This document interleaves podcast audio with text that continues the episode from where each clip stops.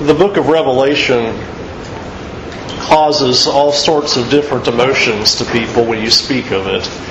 Uh, it is fascinating to listen to what people say when you speak of uh, looking at the book of Revelation, how many either, know, well, we can't understand that book, and how many say, I'm afraid of that book. There's some scary things in there.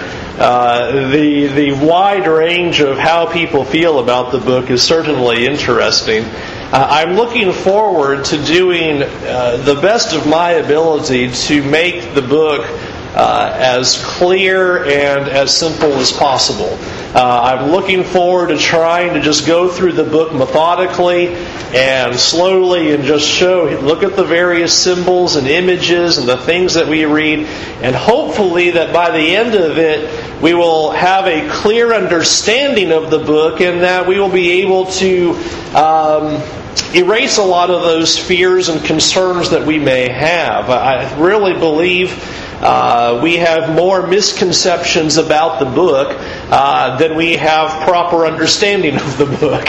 So much has been done concerning Revelation, so many movies and TV shows based upon images out of Revelation, scary things that have been used about what's going to happen in the future from apocalyptic images and four horsemen of the apocalypse and 666 and all the various things that are used from the book. Uh, I really do hope that what we will be able to accomplish is to give you some security and some good grounding as to the book of Revelation. It is my intention tonight just to start with the, the first three verses. I do want to just give a quick introduction. I spent last Wednesday night doing a much fuller uh, point of introduction, and I was out of uh, papers that I'd handed out from Wednesday night. Uh, and so I have made some more copies, and they're on the table here. It's three pages, uh, just introducing the book and talking about some of the key dates. Just to give a quick then summary, if you weren't here for that, and if you were not here Wednesday night, I would strongly advise you to take the papers uh, because I'm not going to rehearse those things. But there are essentially two different datings that are given to the book, and great debate surrounds when the book of Revelation was written. You'll sometimes hear language called the early date, and the early date simply then is referring to the book of Revelation being written sometime in the range of 65 to 69 AD. Uh, the other uh, group of scholars say a late date for the writing of the book, somewhere in the ballpark of 96 AD. And what I want to leave you with is that the debate continues to go on as to when was the book written. And quite simply, we don't know. We really don't know when the book was written. The majority of scholars in the 19th century held an early date. The majority of scholars in the 20th century hold a late date. Uh, if we live long enough to the end of this century, and that won't be many of us, but whoever makes to the end of the 21st century, we'll find out well, what's the majority of scholars now? Which way did the pendulum swing at this point? So, what I intend to do with our study is just simply uh, to allow the book to date itself. What we will do is we will not be beholden to any particular point of view. We will not grasp one particular date at this time. And what we will just simply do is we'll read through the book, and as the images make the most sense, that's the interpretation that we will apply to it. And we will not care if that sets us at a late date or early date what reign that puts it in, or anything like that. Let's just go through the book of Revelation and let's apply the simplest, most straightforward answer to what we read in the book. And so that's really going to be the plan. I'm not going to try to defend any particular position. I'm not going to try to make sure I'm in line with any particular scholar. I might end up being on an island to myself, and I don't care. I'm just going to do what the book makes most sense, and I'm going to go that direction. Let the images speak. Let the images interpret themselves. Let the scriptures interpret the images. That's what we're going to do. All right? That's the quick answer of 50 minutes of what's on that paper. So I would certainly encourage you to look at the paper, and I'm going to post that online uh, as we go through our study as well. Open your Bibles to Revelation, and we'll look at the first three verses. Revelation chapter 1, verse 1 the revelation of Jesus Christ, which God gave him to show to his servants the things that must soon take place. He made it known by sending his angel to his servant John, who bore witness to the word of God and to the testimony of Jesus Christ, even to all that he saw. Blessed is the one who reads aloud the words of this prophecy, and blessed are those who hear and who keep what is written in it, for the time is near. As I mentioned this morning, these three verses are the really most important verses of the book. They set the stage of what's about to transpire, and what it does is it gives us an interpretive grid as to what we are supposed to understand and how we are supposed to read the message that is in this book. The first thing that we begin with is the word revelation. You'll often hear language used, it's about the apocalypse. Well, that's just a transliteration of the word revelation. You see the Greek word up there on the screen. That's what this is about is apocalypsis. But the word simply means to expose in full what was formerly hidden, veiled, or secret. Now, when we use apocalypse in our language, that usually means something like the earth is going to explode, uh, everything's going to melt, and you know things like that. A cataclysmic kind of event, and that's not the way the word was used in the scriptures. And so, when we read about the apocalypse, we should not then be thinking about it's the end of the world as we know it. That's not what that word means. What this is beginning by saying is that revelation is the exposing in full view things that were previously previously hidden or secret or veiled. And so, what I want to begin with as our first interpretive grid that we're going to lay on this book is that the book of Revelation is not in code. It is not in code. It is not hidden language because that would be against the very meaning of what this first word is saying. This is the unveiling. This is the revealing.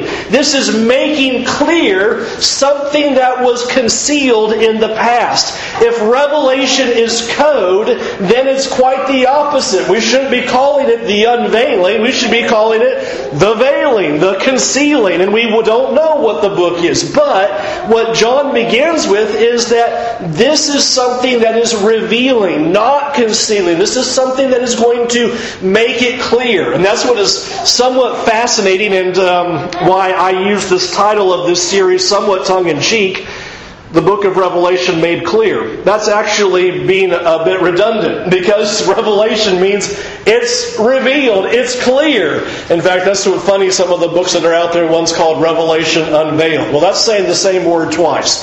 Now, that's what it means. It's unveiled. It is no longer concealed. And so, what I think we can likely assume, and we'll look at this verse in, in, Daniel 12 in just a moment, is that what Revelation is doing is revealing and unveiling prophecies in the Old Testament that were hidden and concealed. There are prophecies that the Old Testament contains that the prophets themselves did not comprehend their meaning. And now this book is being written to give clarity to those prophecies. Things that were concealed in the past by God are now being unveiled. Things that were secret and hidden by God are now being fully exposed and unveiled to all of its readers. And that is how we should then begin our approach into Revelation is that this is going to make things clear. Now, if you've ever read Revelation, you're probably shaking your head in your mind going, you telling me that's clear? You're telling me that is the unveiling? That's as clear as mud, right? It's some very difficult images. But why those images exist is not necessarily to make it hard on us, but to find that image back in the Old Testament and understand that the book of Revelation is now clarifying and explaining that image or symbol that was previously concealed or secret in its original context. And that's what we'll spend a lot of time in Revelation doing is going back to the Old Testament. But our interpretive grid of that is very important in that we should not go back to the Old Testament and think that the Old Testament is going to make clear Revelation. Don't forget the direction. Revelation is making clear the things in the Old Testament. Those things were concealed and uncertain and now Revelation is clarifying. So we will go back to the Old Testament and we will find the image and we will find what was concealed, and then we will look to Revelation to tell us what is the answer to that image? What is being told to us now? How is God unveiling what was previously stated there in the past as a prophecy that was concealed and not understood, and now Revelation is unfolding and revealing and making clear? And so that's how we're going to go about studying this book. Well, the scholars recognize, so you pick up any book, every scholar recognizes that The book of Revelation borrows heavily from the Old Testament. It is funny that the book of Revelation does not quote the Old Testament once but it refers to the Old Testament constantly. The images that are in Revelation are not unique. And that's probably one of the reasons we have such a difficulty with the book of Revelation is that if we are not well versed in the Old Testament, we will stumble and crash as we go through the book of Revelation because we are seeing these images for the first time, even though it's not the first time they've appeared in the Scriptures. And so it is demanded on our part when we come across an image to go refer to it back in the Old Testament. And so what I'm doing in our study as we go through Revelation is different from when I have done this study before. Before, we studied Daniel and we went all the way through. And then we studied Zechariah all the way through. And then we came to the book of Revelation, and I was uh, expecting you to remember all the things that we had studied a year previously in Daniel and Zechariah. That's probably not the best way to do it. And so I am repenting in sackcloth and ashes, and I'm going to go a different direction with it this time. And so we're going to go straight through Revelation, but as we encounter an image, we're going to stop in Revelation, put a pin right there, go back to the Old Testament, and study that image in the Old Testament context, look at the prophecy, figure out what's going on as best as we can at that moment in that prophecy, then come back to Revelation and go, okay, so now what is being unveiled? What is being revealed to us as the book of Revelation tells us how this image is being used? So we're going to go about it in that sense. And so that's what we're going to work on.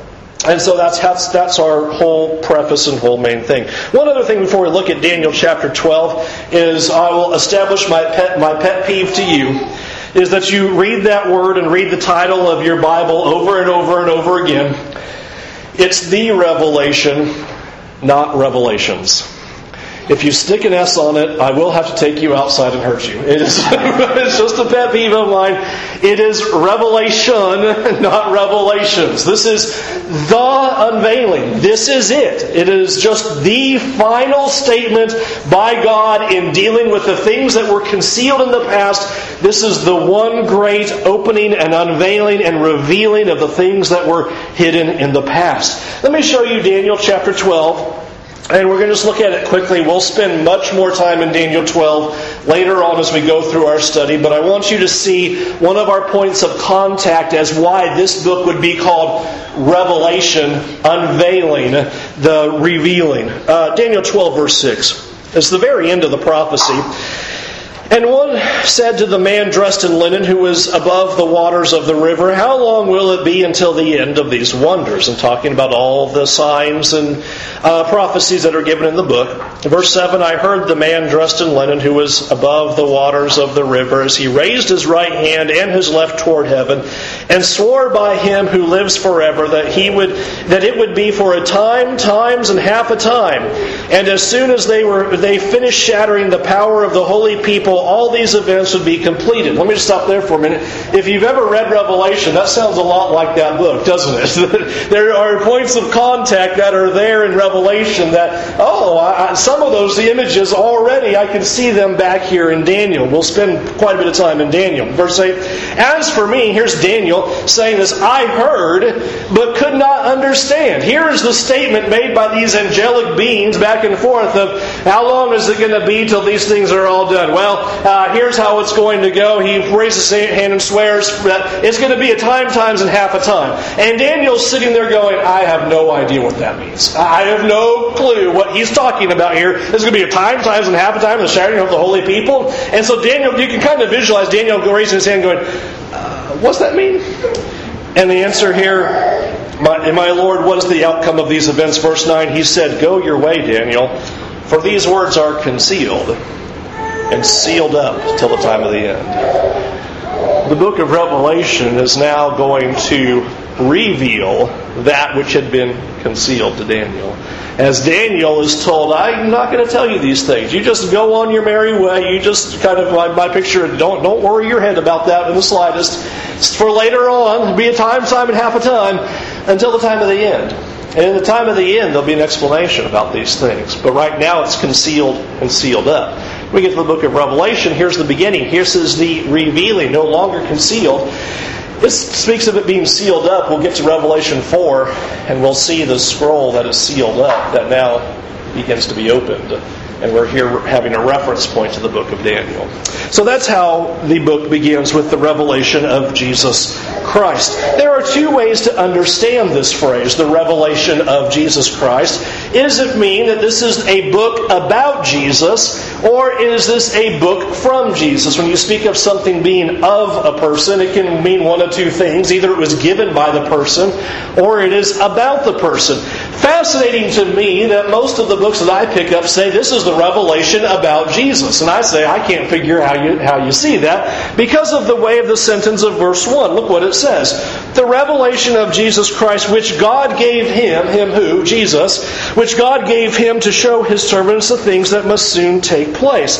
It makes far more sense for this to say, the revelation from Jesus, which God gave Jesus to show his servants. That makes far more sense than this to say the revelation about Jesus, which God gave Jesus to show. If it's a revelation about him, I don't know that God had to give it to him. That doesn't make an awful lot of sense. What makes more sense is this originated from God the Father. It is given to Jesus Christ. He is giving it to his servants, the things that must shortly take place. It's going to be given to his angels who are going to put it into signs and symbols, as we'll read in just a moment. And that makes the most sense to me. He gave it to Jesus, not about him, but this is the method in which this is being transmitted.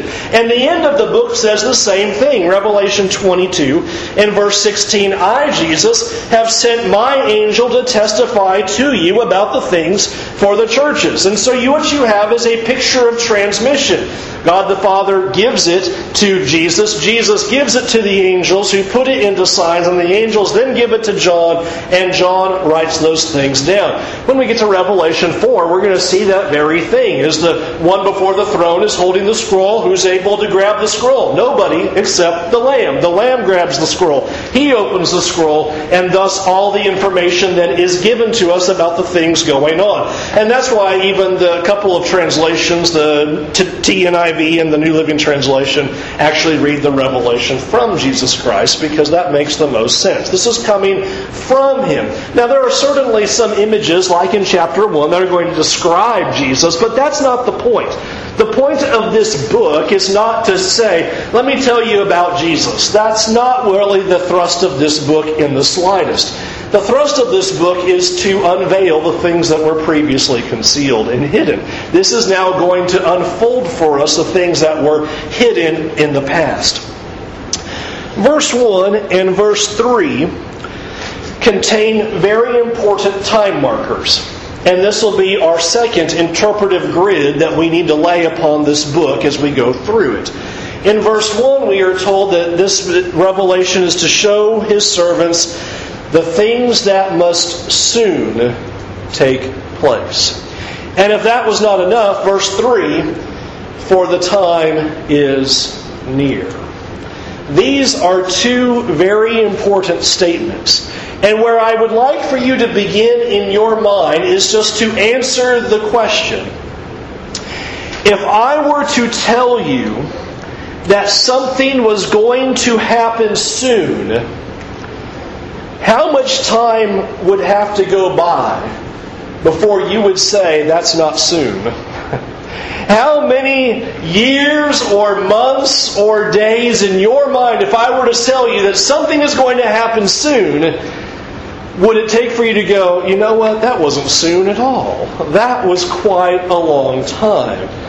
And that's what I want you to think about. Would 2,000 years still be soon? If I were to say something's going to happen to you really soon, and what I mean by that is somewhere in the year 4000. Is that soon? Even if I were to tell you that something is going to happen in the year 2300, is that soon? Or even 2110, is that soon to you? I want you to understand that this time marker is really important. It constrains the book quite a bit. Because not only here at the beginning, but also at the end of the book, the statement is made again that the time is near and these things must soon take place. And so this gives all sorts of problems to the various interpretations that are out there in regards to Revelation. We'll examine that in just a moment.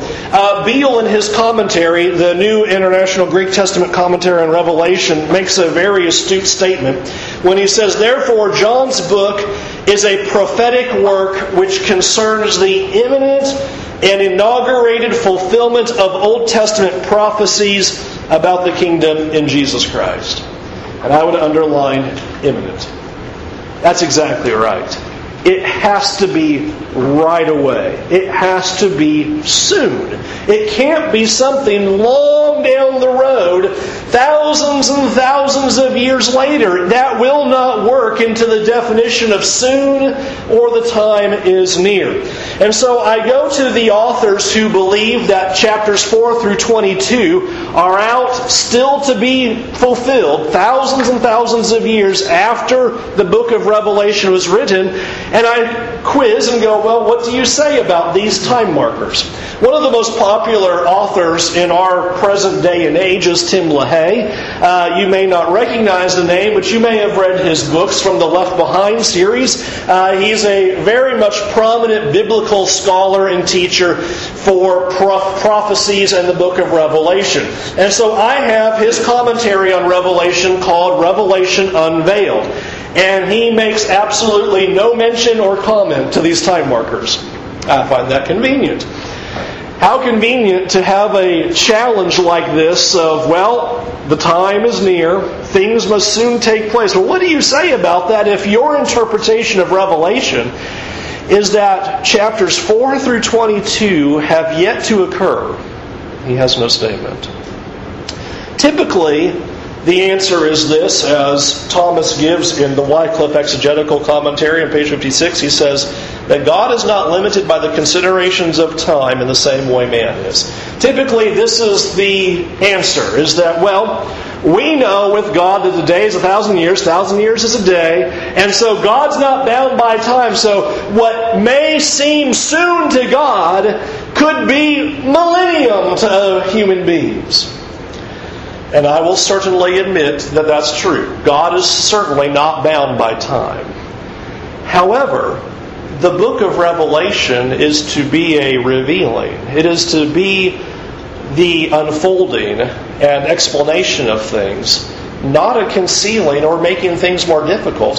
The book of Revelation is not intended to make it hard for its audience by giving something twisted and say, well, I'm going to tell them it's, it's really soon, but those humans have no idea that what I mean is thousands and thousands of years. That, doesn't make any sense. This is God saying, I'm going to make it clear to my people what the meaning of those concealed things are. And that has to weigh upon us.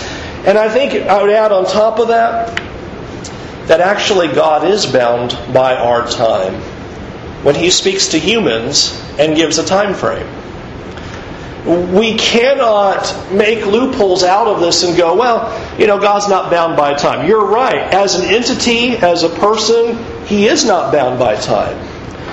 But when He tells human beings uh, seven days, does He mean seven days? Because if He doesn't, then He isn't helping us any. then he's absolutely fooling us. He's lying to us. What we are saying is that God, the Creator, doesn't know how to communicate with humans, the created. He knows what, how to say a long time if he wants to say a long time. I hope. If he doesn't, then this is not a God I want to serve. Uh, if God doesn't know how to speak to humans and tell them what he means in terms of time, then we've got a problem with God, because he's not a very smart God. And so when God, not being bound by time, tells humans it's going to be soon, then he is bound by that statement that it must be soon. And when he tells humans the time is near, then he's bound by that statement that the time is near to our frame of mind. Just as much as seven days means seven days and any other time markers that God would give to us. So, I think Beale is absolutely correct when he states in the phrase, the things that must soon take place, he writes, this connotes neither the speedy manner in which the Daniel prophecy is to be fulfilled, nor the mere possibility that it could be fulfilled at any time, but the definite, imminent time of fulfillment which likely has already begun in the present he rightly asserts that what this means is to say that things must soon take place is that whenever this was written, it is imminent to that moment when these words are written. In fact, they're already likely taking place. And I think that's exactly right. That's the only way to understand these phrases that things must soon take place. What Beale is referring to is what many of the futurists do in talking about, well, it's still yet to come. And what he means is that it's just going to, whenever it does happen, it's going to happen quickly it doesn't work with the meaning of these words. And that's what he's observing. It just doesn't work with the meaning of these words. In fact, what they typically will point out, many of the futurists, you hold that chapters 4 through 22 have not even yet here at 2010 have even begun or have not taken place yet, they point out that the word soon can also mean suddenly. And so, therefore, what they say is it's not that these things were going to soon take place to that audience, but they would just suddenly take place. And so, he's not giving a time marker as to it's going to happen really soon in your lifetime, but that whenever it happens, it's just going to happen suddenly and be upon you real quick. There are a lot of problems with that. The first being that doesn't solve verse 3 which says the time is near. Maybe you want to go that direction and say, okay, I grant it to you. Maybe that's what he meant as suddenly. But it doesn't change verse 3. The time is near. He says it twice. He tries to communicate the time factor about how soon these things are going to happen. In fact, a person, this scholar here, uh, Thomas, in the Wycliffe Exegetical Commentary, he is a futurist. He does think chapters 4 through 22 have not been fulfilled, but he makes this point. A major thrust of Revelation is its emphasis upon the shortness of time before the fulfillment. In the midst of persecution, God's people do not have long to wait for relief to come. To say that relief will come suddenly offers no encouragement, but to say that it will come soon does. And that's one of the key themes of the book of Revelation is that you are reading about persecuted Christians who are asking, how long will we have to endure? And the answer is soon. These things are going to be dealt with. If that means suddenly, that's no hope at all. That's not a bit of hope to per- Christians who are being persecuted and killed, who are being sacrificed for their faith in Jesus. And God's answer is, well, whenever this help does come, it'll happen real fast. Thanks. that doesn't give me anything but to tell them just a little longer. The time is near. These things will happen soon. That would give encouragement. That would give hope to them that the events that are being described would unfold in a short amount of time. So, the time markers are a problem for almost every position that I have read on the book of Revelation. The most popular is the futurist position that says chapters 4 through 22 have not yet been fulfilled. That's a big problem with those time markers. How can you say the time is near, that these things would shortly take place, that these things will happen soon, and then turn around and interpret the book of Revelation as these things have not happened yet? It doesn't work. One of the fun things that you see biblical scholars doing is trying to open the newspapers, see what's going on in the current events, and apply the book of Revelation to all the things that go on around us. And they'll say, See, God prophesied all these things are going on the book of Revelation cannot work with those time markers. Revelation cannot be about Iraq, Iran, the invasion of Kuwait, Saddam Hussein, the fall of the Soviet Union, the power of, of the communist China, the dissolving and falling apart of the Soviet Union and breaking down of Berlin Wall, anything like that. It can't be about those things because Jesus put a time marker that said, there in the first century, whichever date, early date or late date, it would happen soon. And things that are happening today are certainly not soon. I assume in your mind 2,000 years isn't soon. If I were to tell you something's going to happen in the year 4000, is that soon to you? Absolutely not. It can't be about that the historical position, which sees the Roman Catholic Church and other historical events, the rise of Islam, the rise of Napoleon, very world wars, things like that, many uh, take the position that the book of Revelation is describing these historical events that have happened over the past couple hundred years. Same problem. That's not soon. The Civil War was not soon to the first century. Napoleon was not soon to the first century rise of Islam, all those things. None of these things fit. It all has to fit into the, the time is near, must soon take place. I will also then step on quite a few toes with this one. It also damages the preterist position, those who would see only the fall of the Roman Empire, because that also was not soon. That also was not near. That was still 400 years yet to go. And now, if I, if I were to come to you and say something's going to happen soon, the time is near, and what I mean by that is in the year 2400, this is going to happen. Are you going to take that as soon? No. Soon, at the very least, means in my lifetime. At the very least, I'm going to see it. Otherwise, why are you telling me about it? In fact, that's what verse 3 even does for us. Blessed is the one who reads aloud the words of this prophecy. Blessed are those who hear and who keep what is written in it. Those who are receiving this letter, these seven churches of Asia, those words would not be true if the events described in the book of Revelation would happen 400 years, 1,000 years, or 2,000 years later. How would they be blessed? It doesn't affect them in the slightest. The book should have just said, like it was told to Daniel, don't worry your head about it. It'll be out there in the future. God knows how to say that. He told Daniel that. You just go on your way. It'll be later on. God could have done that here. Now, all you alive in the first century, don't worry yourself about it. it no, He doesn't do that. He says the time's near. And blessed if you read this, blessed if you hear, blessed if you keep the things that are found in the book.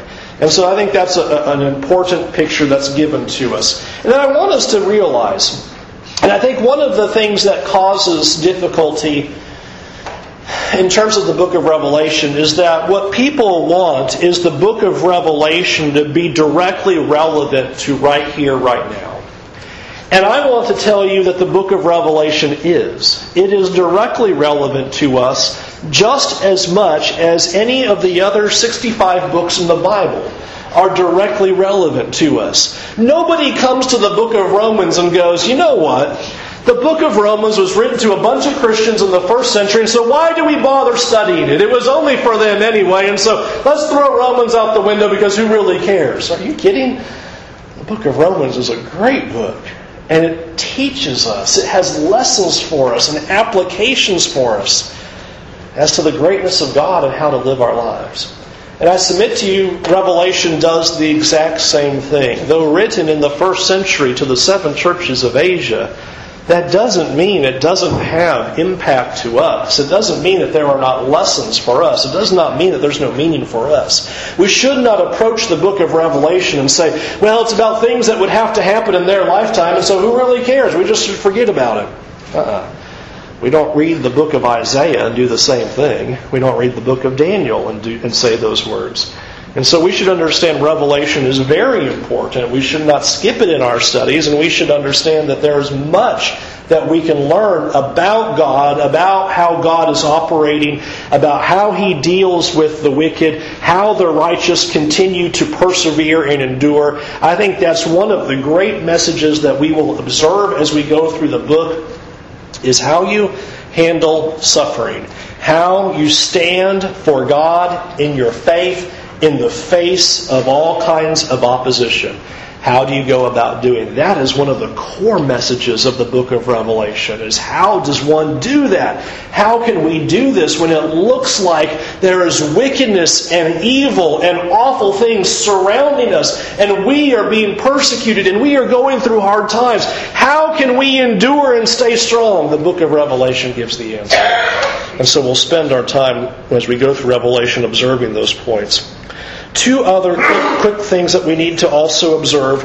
Our third interpretive grid that we need to consider is in the word signified there in verse 1 a very important statement when he says there, he made it known. A lot of the translations also say he signified it by send, and sent it to his angel to his servant John.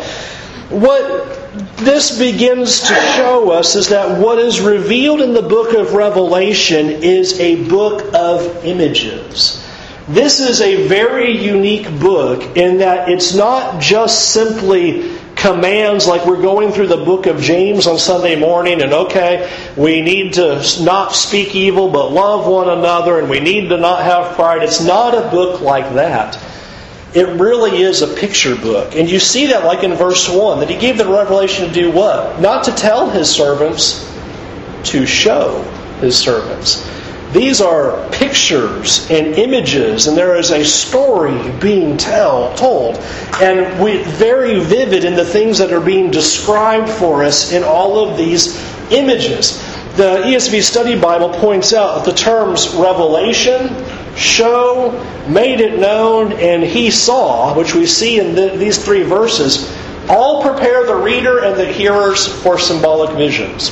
It's not just simply he told and they heard, it is they saw, they've shown, revealed, made known. It is setting us up that these are pictures. In fact, Osborne in the Baker Exegetical Commentaries tells us that this word yields the idea of making known by means of symbols, and that's why I showed you, even in our English, that's what signified means. Sign, if. It is put into signs and symbols. It is being revealed to us as symbols and signs. Thomas in the Wycliffe exegetical commentary speaks of this word. He says, In non biblical literature, it, this word for signified, already had a usage related to symbolic, divine communications with men. So, this is a very important interpretive grid that we are laying upon this because this changes how we read the book of Revelation. Now, all of us understand general communication. When we talk with one another, we assume that we are speaking literally unless something in what we said demands otherwise. If I tell you to go jump in the lake, you know I'm not asking you to go get in a car, go find the nearest lake, and jump in you know I am saying something like that's unbelievable. How can you say something like that? Get out of here. You know, we're not don't mean, oh please leave the room. We're using it in an idiomatic way. And we understand that with language, that we know that there is a symbolism behind it. You turn on the news every night, and I love the correspondents will always say, the White House said today, does anybody think the building is talking?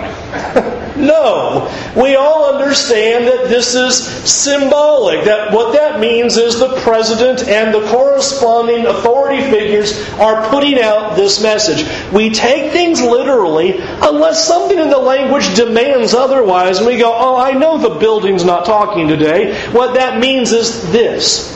And so we do that with the Bible as well we understand that we take it literally unless something demands otherwise. When Jesus spoke of uh, Herod and said, You go tell that fox, Jesus was not telling us that the king of Judea was actually a fox.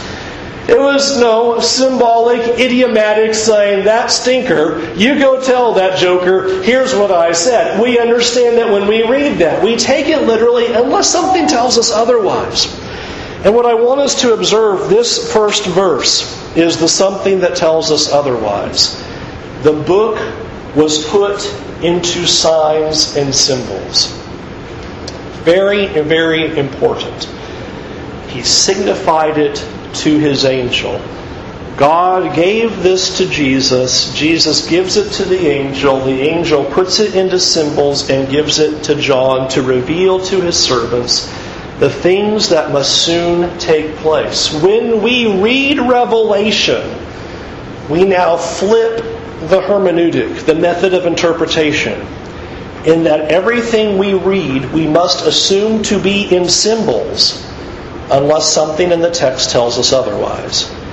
We usually say everything is literal unless the text tells us otherwise. But we're told right here this is a book of symbols. He showed it to him. He saw these visions. And later on, we'll see that John is in the Spirit. He's in visionary state. This is a vision. These are signs and symbols. Therefore, understand the images as signs and symbols. So when we read, it is not about, okay, so when are the scorpions coming?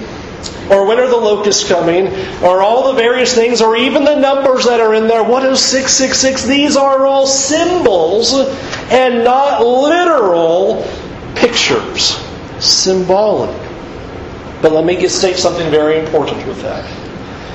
Just because it's full of symbols does not mean there is not a literal or a historical fulfillment. Typically, the charge against this kind of understanding is to say, well, you're taking it all symbolically, so it all just means nothing. No, no, no, no, no. Revelation has a literal, historical meaning. But you don't read the book saying, because the dragon swept the stars out of the sky, that that means I'm watching for a dragon to knock the stars out of the sky. That represents something. That means something. Not to look for the dragon, but what does the dragon represent? And what does taking stars out of the sky represent? There is a literal meaning, but it's not in the image itself. It is telling you something. One of the best examples that I can give you is if you are driving down the road and there is a red sign that has eight sides with the letters S T O P. What does that tell you? You're not to be mesmerized by the wow, that's red and white, and look at that. That's uh, that's amazing. Eight sides. Now, what the eight sides must mean something quite no. It's telling you to stop your car. There is a literal meaning behind the symbol. The symbol's not the important thing, is what the meaning of the symbol is. That's the book of Revelation. We must read the book seeking the meaning behind the image and not get caught up in all of the images. And that's what all the TV shows that will go on about Revelation is this and that, and stars are falling, the moon is turning to blood, and the sun won't shine anymore, and the locusts are going to get. You're you're not finding the meaning of the image. You're missing the point of revelation when you don't stop and look for the meaning behind the symbol. The images represent something. It's not that this is mythical stories, this is not made up information. There is meaning behind the symbols, and our goal is to figure out what do those images mean? What is being told to us when that image appears? When we see, like in Revelation 12, that there is a woman who's giving birth to a child, what does that mean? When there is a woman riding on a beast, what does that mean? When there is a beast that rises up out of the waters and it stands and takes its place, what does that mean? When there is an angel who swears by his right hand that it'll no longer be delay, but that these things are going to be fulfilled, what does that mean? What are these images standing for? That is what our goal is when we go through the book of Revelation. Final, very quick point is that there in verse 3 we are told that this is prophecy.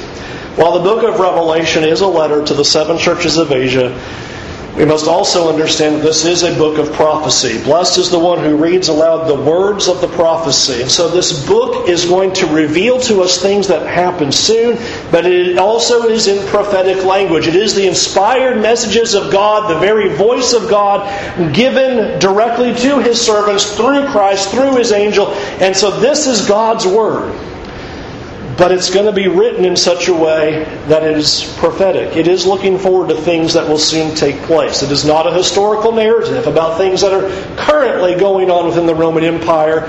It is describing things eh, that are going to happen to those Christians that affect their lives very, very soon because the time is near. And so that's what we need to do is that we need to understand that the book is going to describe events that would happen within their lifetime what did those things mean to them? And when we appropriately determine what it meant to them, then we can understand what it's going to mean for us and how we need to live our lives. The first three verses are so important. And they lay a number of interpretive grids upon this book as to how we should understand the book. Using those interpretive grids, I believe, will help make this book much easier looking back at the prophecies of the Old Testament, understanding the time is near, understanding it is a revealing. These things all put together will help us understand and appropriately apply the book of Revelation. Pull your songbooks out.